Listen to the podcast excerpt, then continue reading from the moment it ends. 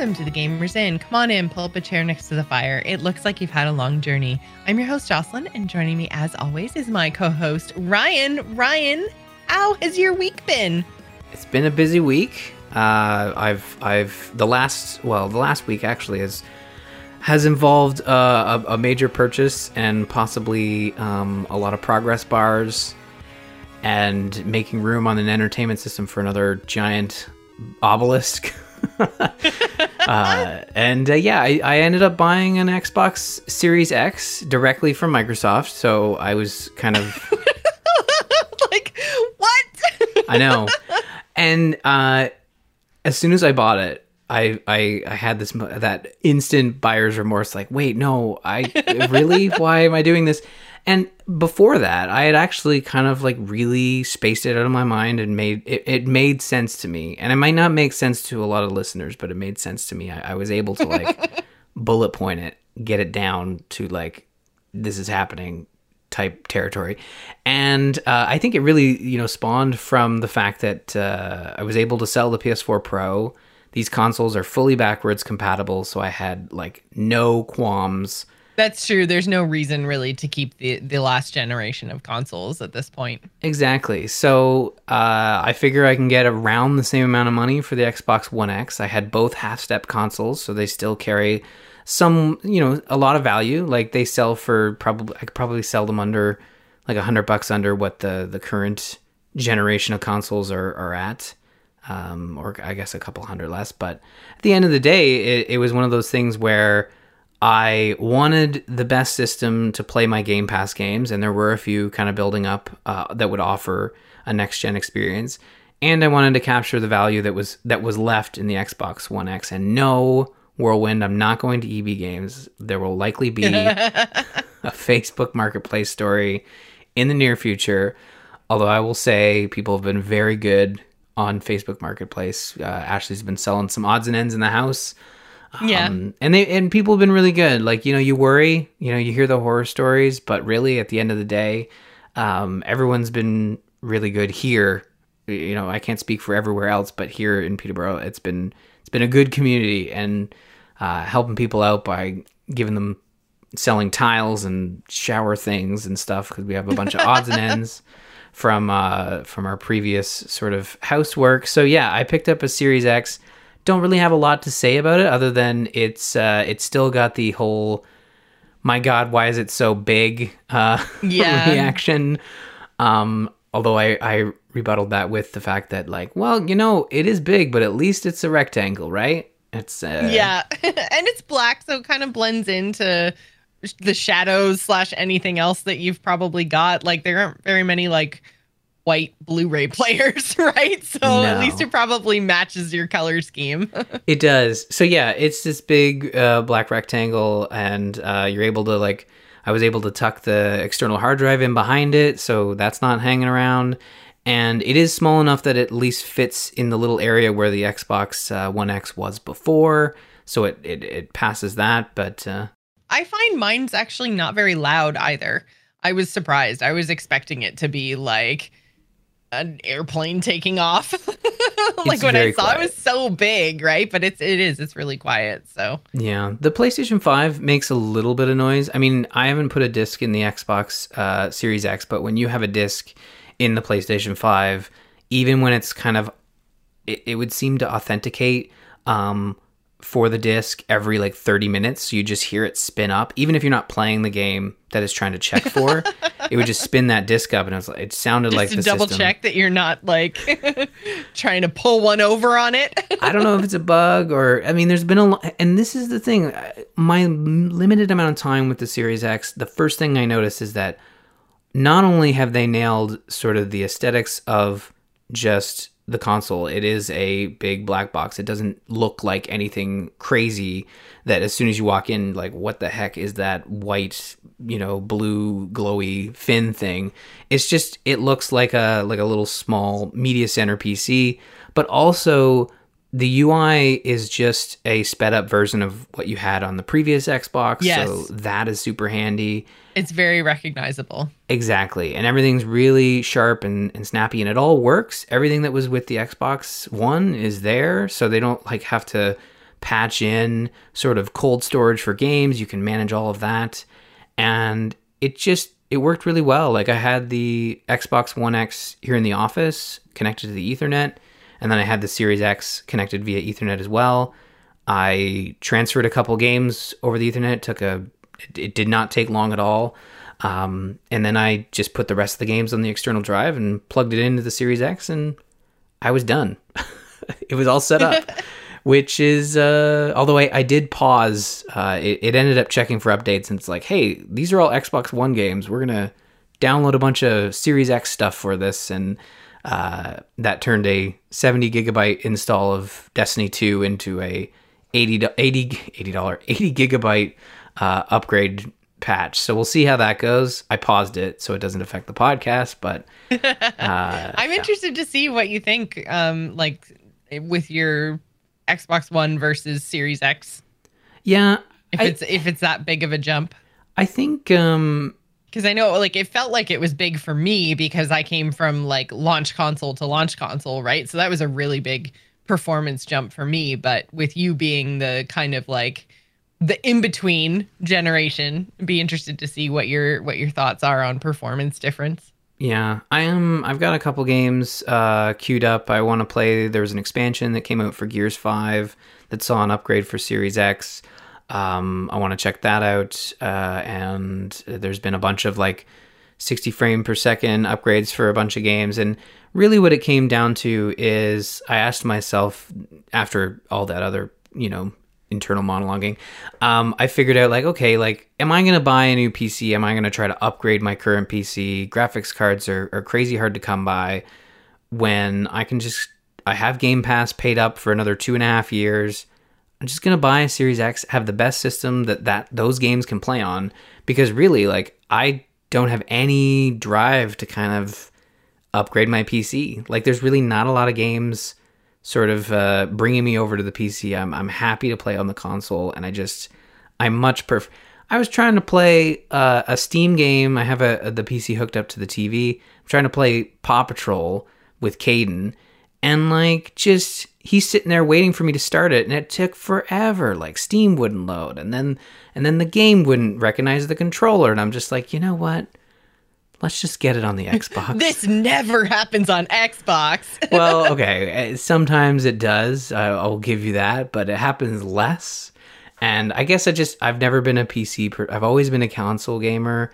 Uh, I do like the PC for playing with, you know, friends and streaming and stuff. That is always great. And I'll always have a PC for that. But I just asked myself, like, what am I, what would I what rather do you want to do day to day? Yeah, I'd rather have I have this Game Pass subscription just sitting there, and I'm like, I want to be able to, I want to be able to take advantage of Game Pass on the next generation as well. And uh, I, I always usually have all the systems eventually. I think just being able to sell the previous generation to help offset the cost a little bit just made it a easier decision. Even though there, yes, there are no games that are coming out for for either console.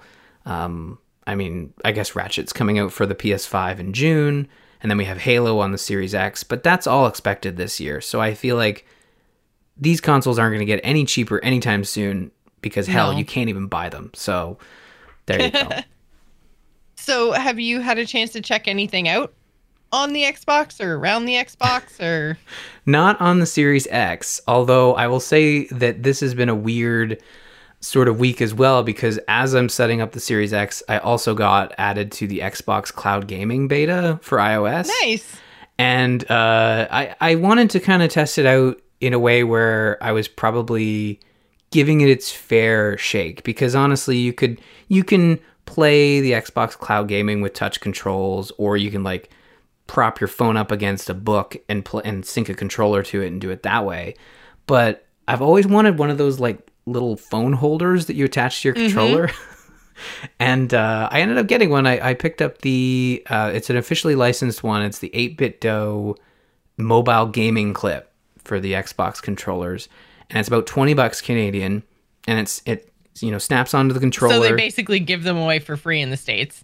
Uh, maybe. I think it's probably like 10 bucks or Yeah. they come with, yeah, they probably come with the controller, to be honest. It wouldn't surprise me.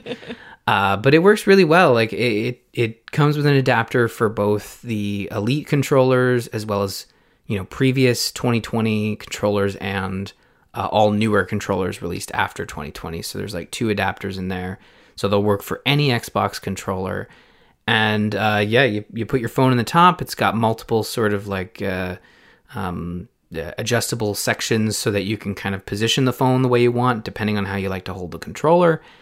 And it's it works really well in the sense that that controller, you know, it feels fine. I have a larger phone, so it's kind of weird. It's like you're playing an Xbox portable system, but it's it's your phone with a with a controller sync to it. Um, although I'll say this, like streaming games, it, it, no one should worry. Like streaming games is is not going to replace your your console because it's it is not.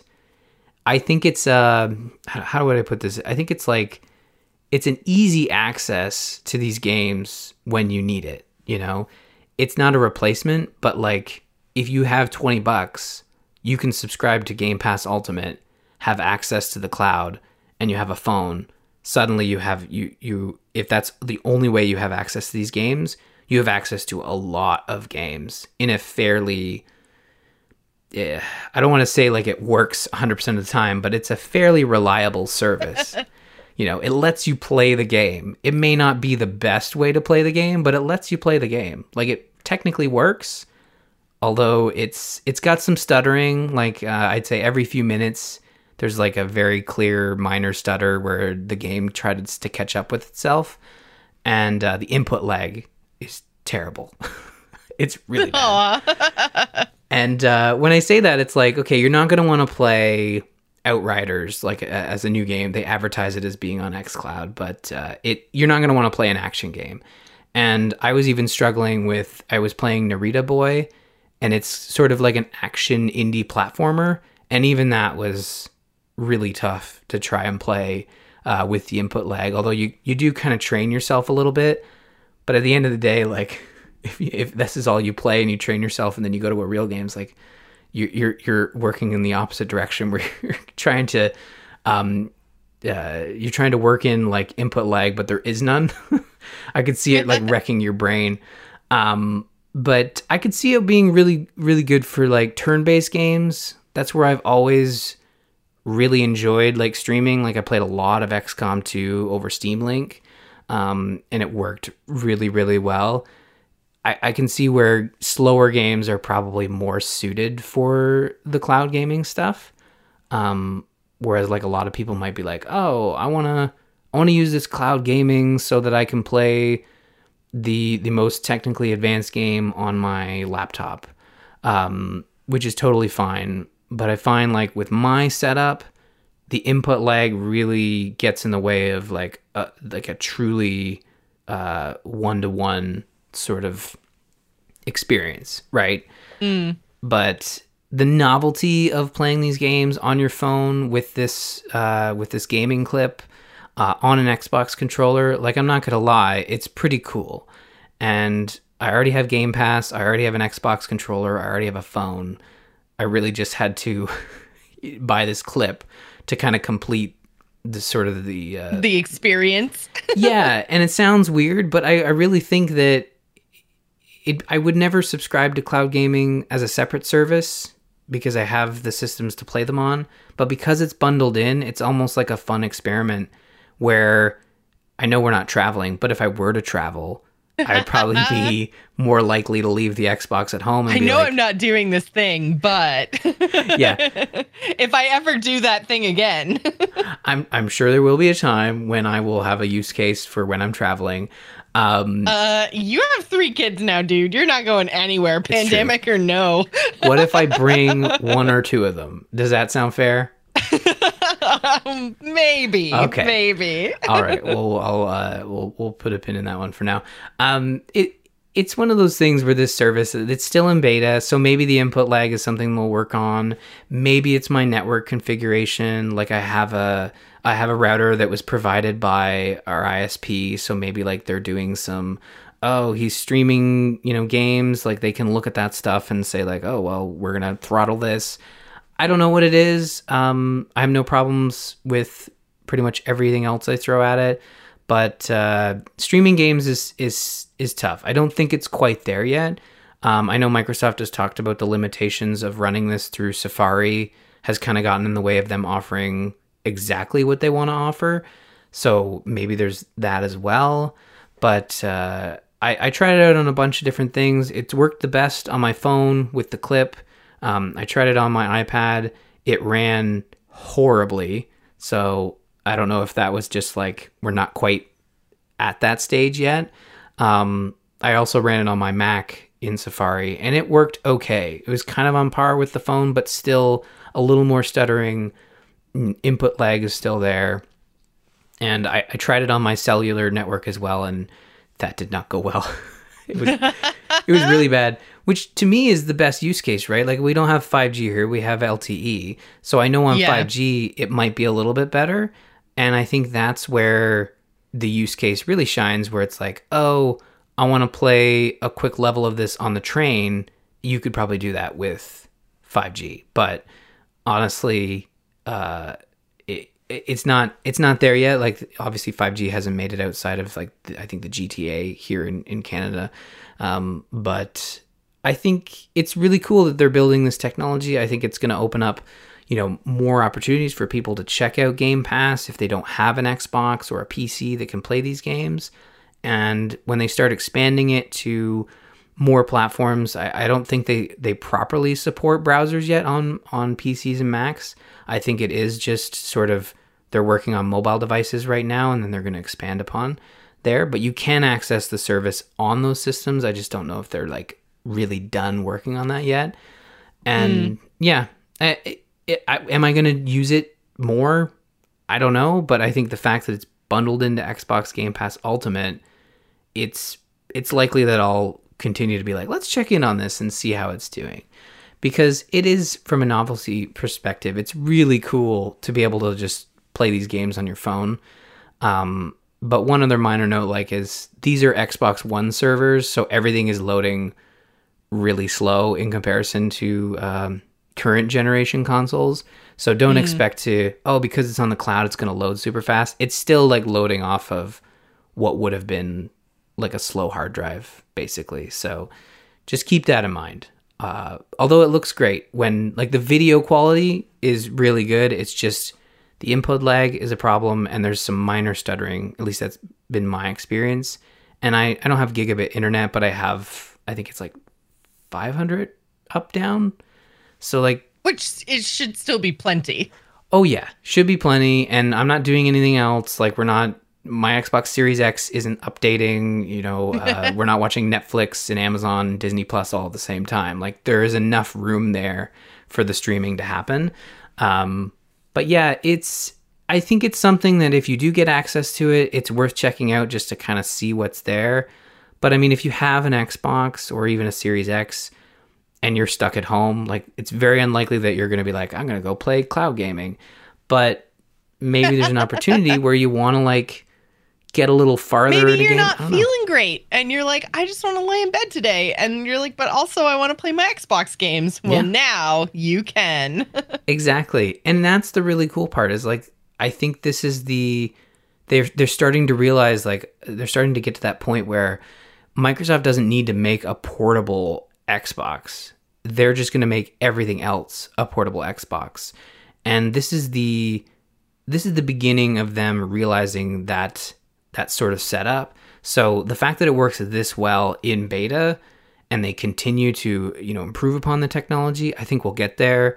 I could see them, you know, making a case to Apple to have like a, a Xbox cloud gaming app. I think they're going to get there. Uh, whether the courts help them out or not, like I, like I think we get there. I don't think we're going to be running this through Safari forever. Um, although I, I could be wrong, but uh, yeah, it if you have access, definitely check it out. It's really neat. And I mean, if you do want to go the extra step, a lot of these gaming clips, um, there are some cheap ones, but as some folks have have told me, like, do you really want to put your thousand dollar phone in a six dollar clip? Yeah. Spend the extra money because honestly, this thing is kind of built like a tank. It feels really solid, and um, when you when you sort of and it fits large phones. So I have an iPhone XS Max, and when you pull apart sort of the the holder for where you put your phone in, it feels very snug, like it's holding on to that phone. I mean, I wouldn't recommend like playing like you're playing Mario Kart when you're a, you're a little kid. Don't be swinging the thing around. But if you're playing and you're just holding the controller still and you're just and you're just playing your game, it's it feels sturdy. Obviously, it's heavy because you've added a phone onto the controller, but it's not.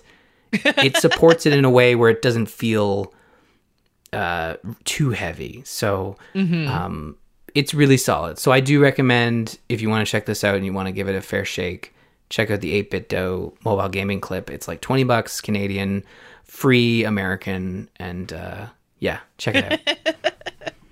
awesome. Well, I'm glad that you got a, a chance to get into that because, uh, yeah, I haven't, uh, I'm not in the cloud gaming beta thingy. So I'm glad that it's kind of coming along and it sounds like they're, they're taking steps to, I mean, maybe not directly compete with the Switch, but kind of move into that play wherever, or I guess move further into that play wherever you want um, kind of mentality. So, I look forward to seeing how this works out and if if they can kind of like make that tech a little bit better and and solve the the few problems it sounds like they have. So this is going to be another installment of Jocelyn reviews games that she hasn't actually played, but um, I swear that it's a, at least a good story review. I guess we'll put it that way. Uh, so basically, when Resident Evil 8 came out, I watched um, one of the streamers that I was I had mentioned on the previous episode that I would probably check out uh iosefka. She's normally a Dead by Daylight streamer, though she does kind of um dabble, I guess, in in other horror games when new and interesting stuff comes out. So I actually watched her for about eight hours, and I think uh, she she did the whole thing in one playthrough, like one sitting. And I think her entire stream was about twelve hours. So I've seen like two thirds of Resident Evil 8, shall we say. And it looks like the, I guess, initial rumors were right. It doesn't look as scary as Resident Evil 7. Now, I say that not being the person actually holding the controller. I'm pretty sure I won't play this game myself because there's like the game itself, uh, at least from what I've seen so far.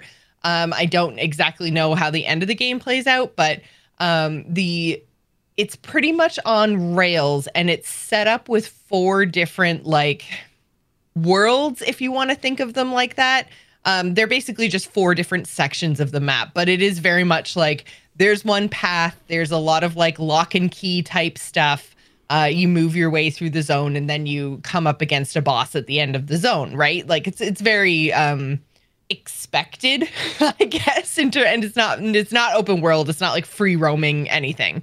Um, so I've seen all four of those areas, and the second area, I don't think I would be able to move through it. I'm like, I'm trying to talk as like vaguely as possible because I don't want to spoil anything for anybody. But one thing that I did really like about Resident Evil 8 is that, um, and uh, I'm saying this as somebody who is not familiar with playing the rest of the franchise. Like, I've seen the movies, but that's it. Like I'm not familiar with the games hardly at all because they've always just been too scary. So, um this version of Resident Evil seemed to really play into many different horror genres if that makes sense. It's like each world was very different. Like the the first area was a little bit more like gothic there was more um i would say like kind of like gore like slasher film i guess the second area is much more like mind bending psychological horror to the point that they even like take away your weapons So like you lose your inventory and you just have to move through the zone in that way. And it is like there's like oh man, there there were some moments in there. I remember uh, I, I heard a lot of people talking about how in the reviews they were saying this this has lost some of its horror edge that you had in seven, which was like an all out we're gonna scare uh, we're gonna scare you here. And then Yeah. with RE8, they kind of focus more on the action, closer to like the balance of horror action in Resident Evil 4. So, but they do say like there are moments that have you know made me walk away, and yeah. uh, it- that's that's the thing where it's like it's good to know that they've kind of kept that Resident Evil feel. Um, I don't know if like the early games in Resident Evil were very quote unquote scary, although I will correct myself very quickly here in that there were these, you know, you know, scare moments where specifically walking down a hallway and a bunch and you walk past a bunch of windows and nothing happens, and then you walk back back through the hallway and then a bunch of dogs jump through the window. I can remember that moment playing the GameCube remake with my brothers and screaming and uh, my mom and dad running upstairs like what's wrong it's like oh just, we walked past this hallway and nothing happened and then we, we thought we were safe and then we walked back through the hallway and a bunch of like zombie dogs jumped out and they're like what are you playing it's like oh it's this game what is happening? it's this game about zombies, but there's zombie dogs, and then there's this like weird naked guy walking around at the end. That was the boss though. Um, it's it's it's a whole thing. But the thing is, like the games to me never really got to the the point of unplayability from a, from a scare standpoint until seven. And in seven, I think they really, and I don't know if it's the, the shift from third person to first person that really moves the the horror dial over, but um, it it was very nice to hear that RE8 kind of offered more of a balance without fully removing sort of those horror moments. Because I know a lot of people, if they saw that leave, would probably be very frustrated, and I have not heard that from sort of the you know the internet conversation. It's been it's been pretty good, pretty balanced. yeah the inter the internet conversation like the reviews and stuff that i've heard and seen and seen streamers talking about it and stuff seems to be mostly positive. People seem to be enjoying the playthroughs that i like again just from what i've seen and obviously i'm i'm not i guess like, active or involved in like zombie twitter. So i mean the the takes that i'm gonna see are from people who play dead by daylight who are gonna be from um probably a lot of people like me that are more general gamers, maybe not specific zombie or horror gamers, and so therefore are maybe checking out the genre, not necessarily for the first time, but like there's a lot of like, this is one of the things I enjoy in a kind of more variety kind of way.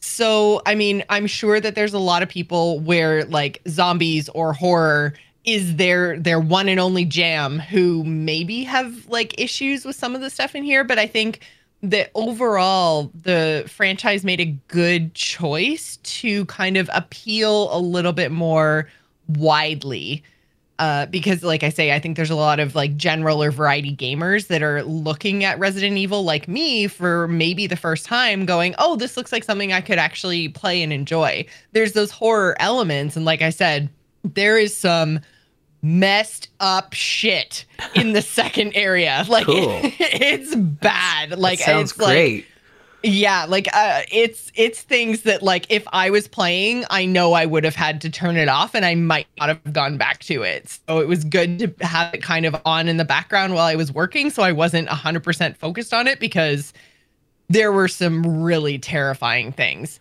Like- Um, I, I don't know. I, I know it, it would to me to ask what it was would be spoilery, but like I don't want to spoil anything and I don't want to like say anything that's like it's just um it, like I say it's a psychological horror area so I don't want to say anything because I really feel that anything I say is going to be spoilery and could take away from the weight of it if that makes sense like so that I don't want to say anything and then have somebody go in and go oh this isn't that scary. It's like yeah it's not that scary but you knew it was coming. So um anyways but just like back to my I guess original point here was that I like that they've mixed a whole bunch of things together because the first area, like I said, was more like kind of like slasher gore, uh, really focused on like gothic blood stuff, and then there was the um the psychological horror area in the in the second spot. The third one was much more of like that um like gross out horror, like very like um slimy, pussy, vomity area. Okay. And then and then like the final area is and I would say like three of the four areas that I saw were like you say very action horror, like the the kind of put the action adventure uh, to the forefront. Although I would say um, the first area was maybe heavier on the puzzle solving. There was like there was lots of like searching and puzzle solving with some boss encounters in the first area, but there wasn't much um, in terms of like ongoing combat. Whereas the third and fourth areas were like ongoing combat pieces. Like there was lots of bad guys coming at you. You were starting to really get close to the end. So like the the big bad person is throwing everything they've got at you. So it's just it is more of a constant combat than the than some of the other areas. But overall, because they went with that variety approach, there's kind of something for everyone. Like there's going to be areas that you maybe don't enjoy as much, but there's going to be something in Resident Evil 8 that appeals to you. So it was kind of a balancing act that could go really wrong, but I think it went really right. And I say that as somebody who generally does not like gross out horror, like all of the like slimy, vomity stuff that's normally not my jam, but I was still interested and intrigued to watch this playthrough as iosefka moved through that portion of the game. So I like I really think that they've kind of nailed it from that perspective. Hmm. Yeah, no, it, it sounds like they've got a a good balance, and I mean, I'm also not big on slimy, pukey, gory horror stuff. well, it's not even gory. It's just it's that gross out stuff, right? With like mutations and extra things growing and and pussy things exploding. Like it's all that kind of like gross out horror. And normally I'm like, ugh. Like I'll just I'll watch anything other than that. But it wasn't like it was still gross and I didn't like it. I could but I could make it through it, right? So they seem to still keep it um i guess rel relatable like they they took it far but not too far i think to to turn people off if that's really not your jam so it's almost like a, a variety pack of horror. Great. and, well but it kind of really is. So again i didn't actually like hands on the controller play it but iosefka did say that she thought that the controls worked really well. And like I'm I'm this is like half my review half her review. But the controls seem to work really well. Uh inventory management like is what it is right? Like it's inventory management. And it's like they do a really weird thing where you've got kind of like a grid and you have to like move stuff around and play like a little mini game of Tetris almost inside your bags and I don't know if that's a Resident Evil thing or if it's new to this game but that was like, oh man, watching that, I was just like, man, this is the worst. Oh no, it, it's straight out of Resident Evil 4, and Oh, is it? uh, Okay. I wouldn't say it's the worst. It's um, it's it's it's not great. I guess it's kind of, Diablo's the same way, actually. yeah. Now yeah. that I think about it, where like a sword might be like three squares tall and one square wide, but then you know you might have a, a gem that only takes up one square, and then something else that takes up like four squares. It's very much that.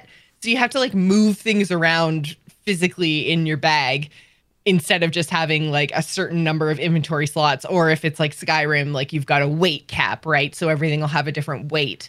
Um but no, this is actually like a physical almost like another little mini game within it. That was the only part of it that I kind of looked at and was like, "Uh, I don't know about this." Um but there's no like there's no skill tree. It's all just like there's a there's a vendor that you go to and there's uh he shows up in each of the different worlds and you just you go there. I say worlds, but it's not like you're actually you're you're in the town, you're in the village. So it's just it's different areas of the village and the surrounding area.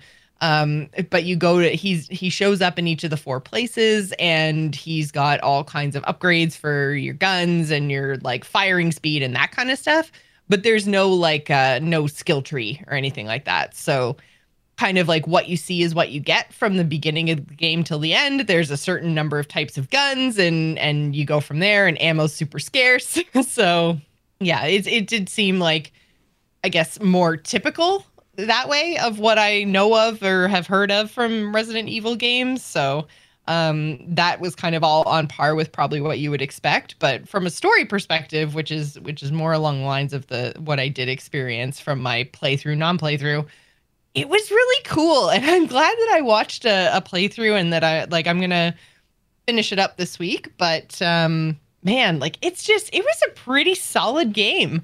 There were a, a, few little disappointments, I guess, but that was more so just based on like the marketing of the game. But the stuff that they um like the stuff they put in was all good. I think it could have just maybe because the the the story structure is very much like there's a big main bad person and they have like four lieutenants underneath them that live in each of these four areas. And you're introduced to that idea fairly early on, like might even be right at the very beginning of the game. And so they don't necessarily interact directly with each other. Like there's one that should probably be just last, but it almost would have functioned better as a game if you could have kind of done them in any order because the first boss that you deal with, I feel like could have been the third or fourth boss, and that would have been better just for general game flow. hmm. Yeah, and it, I'm surprised they weren't tempted to do the whole tackle this in any direction. You know, you got to defeat the four lords, and uh, yeah, doing it in any sort of order. Because again, even like um, even combat wise, they weren't really all the same because like i say one was very puzzle oriented well i guess two were very puzzle oriented two are very combat oriented one of the puzzle ones does have some boss encounters where you do need to use your weapons but the other one is purely like mind-bending psychological puzzles and stuff so like you don't even have your weapons at that point like they could they could have somehow communicated that potentially to the player and then had you do it in whatever order you wanted. Um, because I think getting the getting the first boss out of the way so early was a little bit of a letdown. And even saying that, I've probably maybe said too much for people who are trying to remain completely spoiler free. yeah, I it's one of those and, and if you are trying to remain spoiler free, I mean when it comes to Resident Evil games, we were talking pre-show about this. I feel like they're very hard to spoil in that um, Resident Evil has one protagonist, sometimes two, but they're always going to make it through. It's the journey, and it's not really about the destination because the destination is guess what? You kill a bunch of monsters and you survive.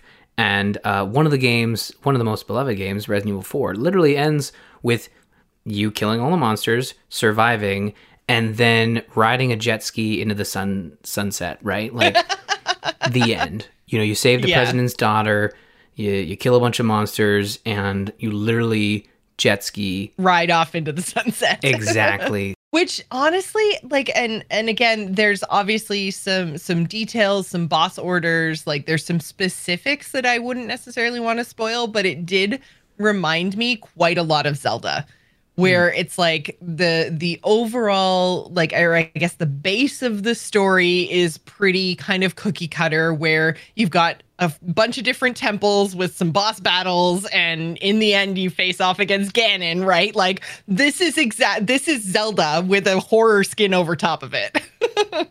yeah, and I, I think that's the point is where you could get spoilery is like spoiling the moments. Like mm-hmm. they're there are moments in seven this is far enough released and it's very early yeah. on in the game where there's a moment in seven where you're creeping around the house very start of the game and you're trying to escape and you're not really sure what's going to happen and it's in the trailers but like the father basically walks through the wall as you're like trying to get out of this house and you're like oh i don't hear anything and all of a sudden you just you just see this monster just pull you through the wall that you're walking past and i i think it's those moments You know, like like Resident Evil 1 with the dog jumping through the window. Like if you spoil that moment, then that person isn't going to get scared and like maybe they'll thank you, but at the end of the day, like they'll never get that moment back and really that's what you're paying for. You're paying for the scares. Mm-hmm. So Yeah, and I didn't. th- There, there didn't seem to be that many jump scares in Resident Evil Village. Like, if if that's what's potentially keeping you away, there are some. I'm not going to say there's none. There are Yeah. some. There are definitely some moments. Um, but there, I also found them to be rather telegraphed. Like, there's there's points in the game where you might have to like look under a bed or look out a window or like st- things like that that see that really kind of um give you this kind of claustrophobic type feeling and funnel your vision in one specific direction.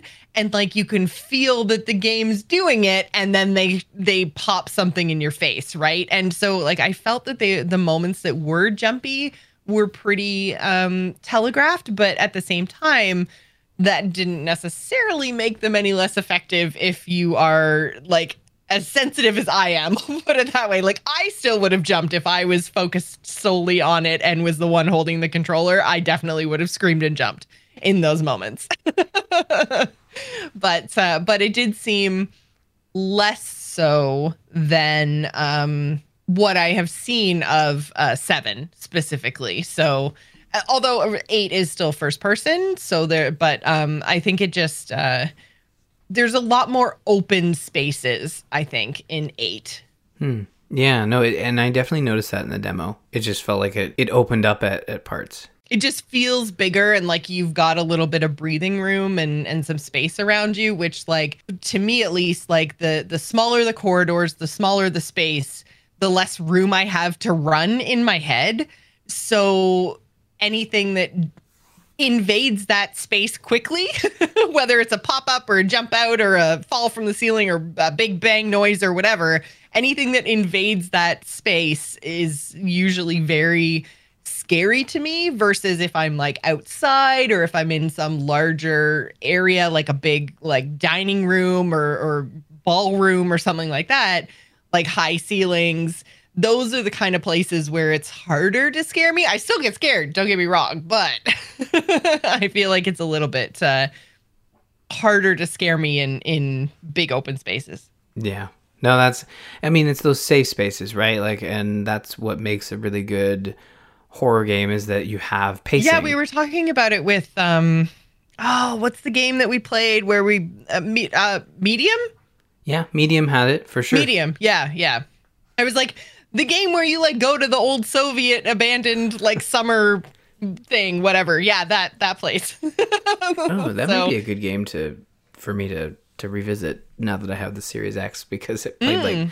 play, oh played like yeah, because it was so bad on the yeah, it was so but it would probably be or well, I thought it was much better on the on the Series X. So anyways, that's my thoughts on playing not playing Resident Evil Village. I'm gonna watch it all the way through the end. I'm really excited about it. I think it's a good game. It seems like a good game. And if it sounds like it might not be your jam from an actual controlling it perspective, I would say, you know, maybe go and uh, and check out uh, playthrough by your favorite horror streamer because there's definitely a lot out there, and uh, and I think it's it's worth it from uh, just like kind of an exploration and story perspective. I, I thought it was really good, so go and check it out. Uh, anything else you want to talk about, Ryan, before we move into the news? Uh, well, I I don't want this to turn into the Xenoblade Chronicles 2 podcast update segment, but um, just to let everybody know, I'm still playing it because if I stop, I know I'll forget how to play, and um, I'm at, I'm at a point where the story is really clipping along. Like it's not it's not going story beat open world story beat. It's basically going story beat story beat, and uh, it's I- I'm I'm actually thinking I'm probably getting close to the end because it keeps taking away party members and giving them back. So I'm kind of like queuing up side content where I have to wait for my party members to collect back together. Um, I think I'm chapter eight now. Uh, so oh man, I need to catch up. Yeah, it's really I'm good. so far behind. uh, it's such a good game, and I looking back, I understand why I stopped playing and never went back because it is such a daunting task. But now I'm like, I, I have the expansion pass, so now I'm like, oh, I, I can't wait to play, you know, the prequel, and I'm seeing all the, and the game very much has a lot of these like callbacks to previous to the the, the prequel being announced. It's kind of like, oh wow, they really have like a deeper lore they could pull from. So I'm looking forward to playing the prequel that I have, and then I'm also seeing like Xenoblade Chronicles um, definitive edition going on sale, and I'm like, oh, do I? do I want to buy that like and, and have that also? You know? And oh they're sucking you in. I know but but the thing is like the story's great the action's great and and the combat when it clicks is is a lot of fun and I'm also kind of digging like the Pokemon style side of it where you're like collecting the different blades and you know uh, interacting with them. And um, yeah I'm I'm pretty much playing it any chance I get to the point where as I was setting up the Series X and and I have the PlayStation sitting there and I'm like, but really, I could go in and you know play more Xenoblade Chronicles 2 because I've got so much well, stuff. Just downloads. Wow. yeah, well, exactly. And I mean, you know, they they tout uh, next generation speeds on on these consoles, but you're still limited about how fast your download will go. And Yeah. uh, games are, are are no slouch in terms of the uh, the capacity, size. yeah, Yep. the size. So yeah, I'm still playing Xenoblade Chronicles uh, 2. I will probably end up finishing it in the next couple weeks, and then I'll move over to the prequel. But I want to kind of explore the rest of the expansion pass stuff, which really at this stage I've only just experienced the the bunch of resources they they throw at you. You get a bunch of like uh, core crystals to do some more summoning and um, other resources to kind of assist with uh, leveling up characters and stuff. Um, and then I got the, a bunch of blades that came with it. So I got the premium blades that came with it, and that was that was fun to sort of go around and, and complete those quests to get those. So yeah, it's a great game, and it's I found myself not only looking at other games in the franchise, but also googling um, Xenoblade Chronicles Three when. So uh, yeah, I'm really digging it. It's it's a lot of fun. I'm glad. I'm glad. I'm glad I went back to it. I think if you're looking for something, we talked about playing something portable. Don't bother buying the 8-bit clip. Go play Xenoblade Chronicles 2 because I've been playing portable and I've kind of come back around on it where the combat is uh the combat is yeah, the main gameplay when you're playing portable is the resolution has been brought down significantly, but they they I didn't mention this earlier, but they do preserve the proper resolution for cutscenes. So like you're not losing a portion of the quality by playing portable because really like the cutscenes is where you want it to look really good with all the action and Yeah. stuff. So I find they they preserve that look and feel. So totally worth playing portable if that's your only option. Very cool. Well, I'm glad that you're still I'm glad that you're still in it. I feel like I'm just so far behind now. But No, I'll get there, guys. I promise. You got to do it. You got to catch up. And I, I know, I know. Ryan, you're just you're game shaming me right now. well, you know, I am also terrible at Hearthstone and I don't play World of Warcraft. So I'm, I'm terrible at both those games. So you've got that on me. I'll take I'll take that then. uh, if you guys like the content we produce, head on over to patreon.com slash the gamers in where you can go to support the show. We're currently looking for our next featured patron. So again, that address is patreon.com slash the gamers in. That brings us to the news this week. And um, it looks like Sony has said that uh, we're not getting more PlayStation 5s anytime soon. They're going to continue to have stock problems into 2022, which um, I don't know if this kind of bodes well or terribly for my hypothetical Horizon Zero Dawn, or sorry, Horizon Frozen West, no, Frozen Wilds, Forbidden West. There it is. I forget what it's called too.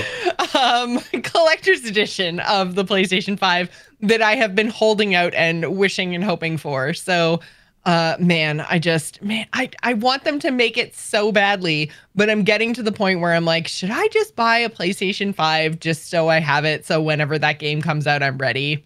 Uh, and that's the thing.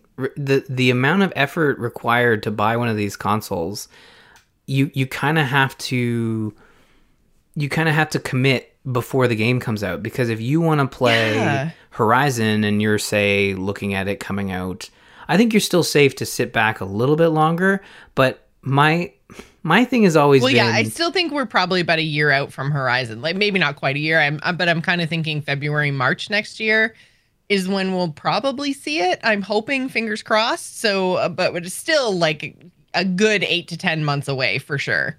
Yeah, I mean they have committed to 2021 with that game, although that means nothing in the in the Yeah, that it doesn't mean anything. Yeah. I wouldn't necessarily go if you're willing to wait. I wouldn't go invest in a console for Horizon, but I think that you if you look at this limited stock, it really what it means is you're not going to be able to go to Amazon or Best Buy or, or walk into a brick and mortar store and buy one of these. Sight Yeah, and unseen. like get it tomorrow. Yeah, exactly. you have to put in the effort to buy it. There's going to be planning. I mean, I guess probably like whenever, I guess whenever they announce a release date for Horizon, like a, a solid, like get it, you know, insert Friday date here. I'm sure at that time when they're ready to announce a release date, that's the point in time when I'm going to know if there's going to be a collector's edition of the console or not. And then if there isn't, like the, the one thing I'm worried about is that I'm not alone. that like, what if there's a lot of people like me that are waiting for Horizon before they make their console purchase? And so there's going to be a limited stock into 2022. Somewhere late this year, early next year is when we're expecting Horizon to come. What happens if that limited stock is then like further, I guess, pressured by a lot of people wanting to jump into the PlayStation 5 for Horizon. I can't be alone, you guys. That game was so good. no, I, I don't think you're alone, but I also think that the the longer the PlayStation 5 is available, the more folks that wanted one within the first few years of its launch before a price uh, drop or before a revision happens, um, that demand is is the demand is going to slowly sort of slip slip downwards, but it's still going to be a, a, hot item to find because it's going to sell out. It's just not going to sell out as fast. Like moving from stock being available for seconds to stock being available for minutes means a lot when you've got the proper planning in place like a you know discord notifications or some sort of service that you're using i find that especially you know here in canada is my only experience but i find with best buy they've got a really good setup where they've got queues for both entering the site and and uh, cashing out of the site. So it keeps things you know stable. And once you have the thing in your cart and you move through the process it's very likely that you're going to be able to buy it. So i think yeah a smart move is once they announce a release date for horizon then you have that goalpost that you can sort of aim towards. And i think if you follow sort of the the services like the discord notifications and stuff that you can subscribe to. Um, you can spend a month month and a half uh, trying to get one of these and and be successful. As long as you're as long as you've got a, as long as you're you kind of know the pattern of when these these stores restock it's a fairly uh, safe bet that you can probably get one if you put your mind to it over the course of a couple months which again sounds like something you wouldn't want to do that sounds like homework and it is it very much is yeah, it very much was because not well, because I helped a, a friend get one for her husband in February, and uh, yeah, it's it is it's a lot of work and a lot of stress. it's like just one more thing to add to the plate, but. Uh, yeah, so hopefully we get a release date soon, and then I can make a decision about when I add that extra stress to my life to grab that PlayStation. Um, we got some really interesting news from Nintendo as well. Uh, Nintendo has announced Game Builder Garage, which is coming June 11th. And I think, I believe it was $40. I'm not sure if that's American or Canadian, but um, that is canadian it's Canadian. Okay, great. It looks really interesting because it's kind of like a cross between like Ryan you were saying the was it Lago or Labo or whatever that cardboard thing is they tried to do but then also with like Mario Maker it's basically like my first game builder. It's like a it's like a programming um a programming game but fun like i don't know it's like it teaches you basically how to be a game dev but in a in a in a fun way i guess in a in a very visual way Yeah, it's a it's it's an object oriented sort of game design game where it's not quite as sophisticated as like RPG Maker or something. Like you're not building games that you can then go on and sell. Right. But you're like the You're trailer, learning the basics, like the fundamentals. Exactly. And the trailer that came out was like, oh, this looks very simple in that you're sort of connecting things and you're learning how to uh, connect. Um, How to and- relate things together. Exactly, exactly. And then it gets into the more complex offerings like you can build a racing game and a rolling game and a tag game and it just goes on and on and I'm thinking to myself like they've really built a lot into what felt like this might be a fun game to play with the kids to kind of teach them some you know simple programming and simple game design and they they'd be all over this. Like this is peak Nintendo doing what other companies, other platform holders just aren't great at. Like they're not good at packaging these things. Like if Microsoft or Sony were to put out something like this, it'd be like, "Oh, this is weird and wacky." But Nintendo does it, it's like, "Oh my gosh, this is like you know it's going to be designed in a way that makes this playable by anyone and fun for anyone." And I think that's that's what has me most excited about this. Like it, it's it's like you said, like it's like Labo, but they've dropped the cardboard requirement, which is really nice. Um, and I was pleasantly surprised by the forty bucks, especially once I saw that it was not just making a character run across the screen. Like it seems to be more Yeah. complex. It does, and they even show like if you there the trailer is only like two minutes long, but the further in you get, you're right, the more complicated it got to the point where there's even uh, now it's it's very like eight bitty, like it's very simple. But there's even like a designer that you can use within the game that allows you to like make your own textures and your own scenery and your own characters, even the characters like that animate which I thought was really crazy. Like that's the kind of stuff that I wouldn't expect out of a video game, I guess, is to be able to put my own custom characters that then get animated. Now they're like stick figures, like it's not like you know, God of War animations, but you know, it's still something, which I think was, is really interesting. And and again, uh, Nintendo's just like doing so many things that are just different that I I really enjoy. Like they they feel like they're innovating in the space instead of like putting out another, you know, Call of Duty and Assassin's Creed every year, you know? Yeah, they really try to, and a lot of people, you know, I remember when I've been a Nintendo fan since I started playing video games, and I remember in certain generations of consoles, you got a lot of flack for that being a Nintendo fan, uh, and I, I, a lot of that flack was, oh, it's just a bunch of Mario and Zelda games, and it's like, yeah, there are a lot of Mario and Zelda games, but I think Nintendo's really shifted in a way where they are comfortable releasing a bunch of Mario and Zelda games, but they're also comfortable doing these weird experimental games.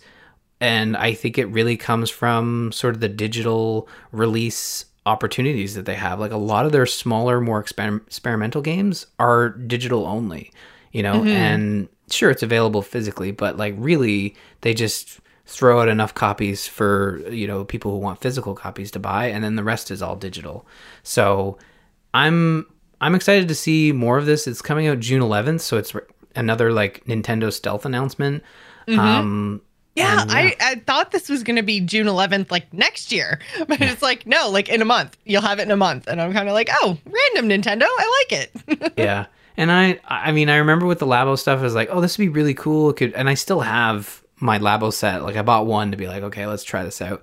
I think I built like the smallest thing you could build, and then I never touched it again because. You you spend like ninety dollars on a bunch of cardboard, and, and, and I wanted to play with the kids, and I was like, oh man, they're just gonna destroy this cardboard. Uh, although they do give you templates to make your own, but but still, it's like I think with this, this is a really cool opportunity to uh, to do some of that fun game design experimental stuff. Plus, you get to like download, like you can download your friends' creations and you can build together, and kind of toss levels back and forth and and see how they were built and stuff. So I'm I'm also hoping you'll be able to download some of the better creations from from the internet. I hope Nintendo doesn't kind of make it sort of friend to friend. I hope there's a way to like this is like one of the best cart games made in Game Builder Garage and check it out type thing. Well, they kind of uh, they kind of did that with Mario Maker, right? Like it had Mm-hmm. an interface within it that allowed you to like share your levels. So Yeah.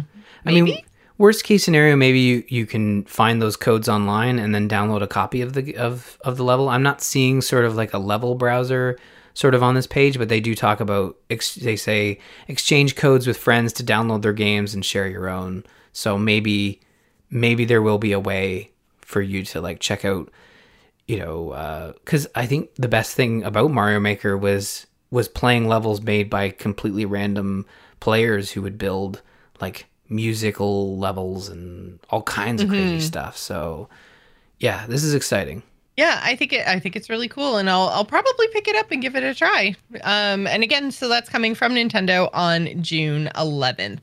And I think that's going to do it for us for the show this week. So thank you guys so much for listening. If you'd like to join the conversation, you can do so over at bit.ly slash TGI Discord, or you can follow us on Twitter. You can find me, Jocelyn at Joss Plays, Ryan is at R Murphy, and don't forget to follow the show at The Gamers Inn. Thanks for staying at The Gamers Inn. And remember, tune in next week. Bye, everybody. bye everyone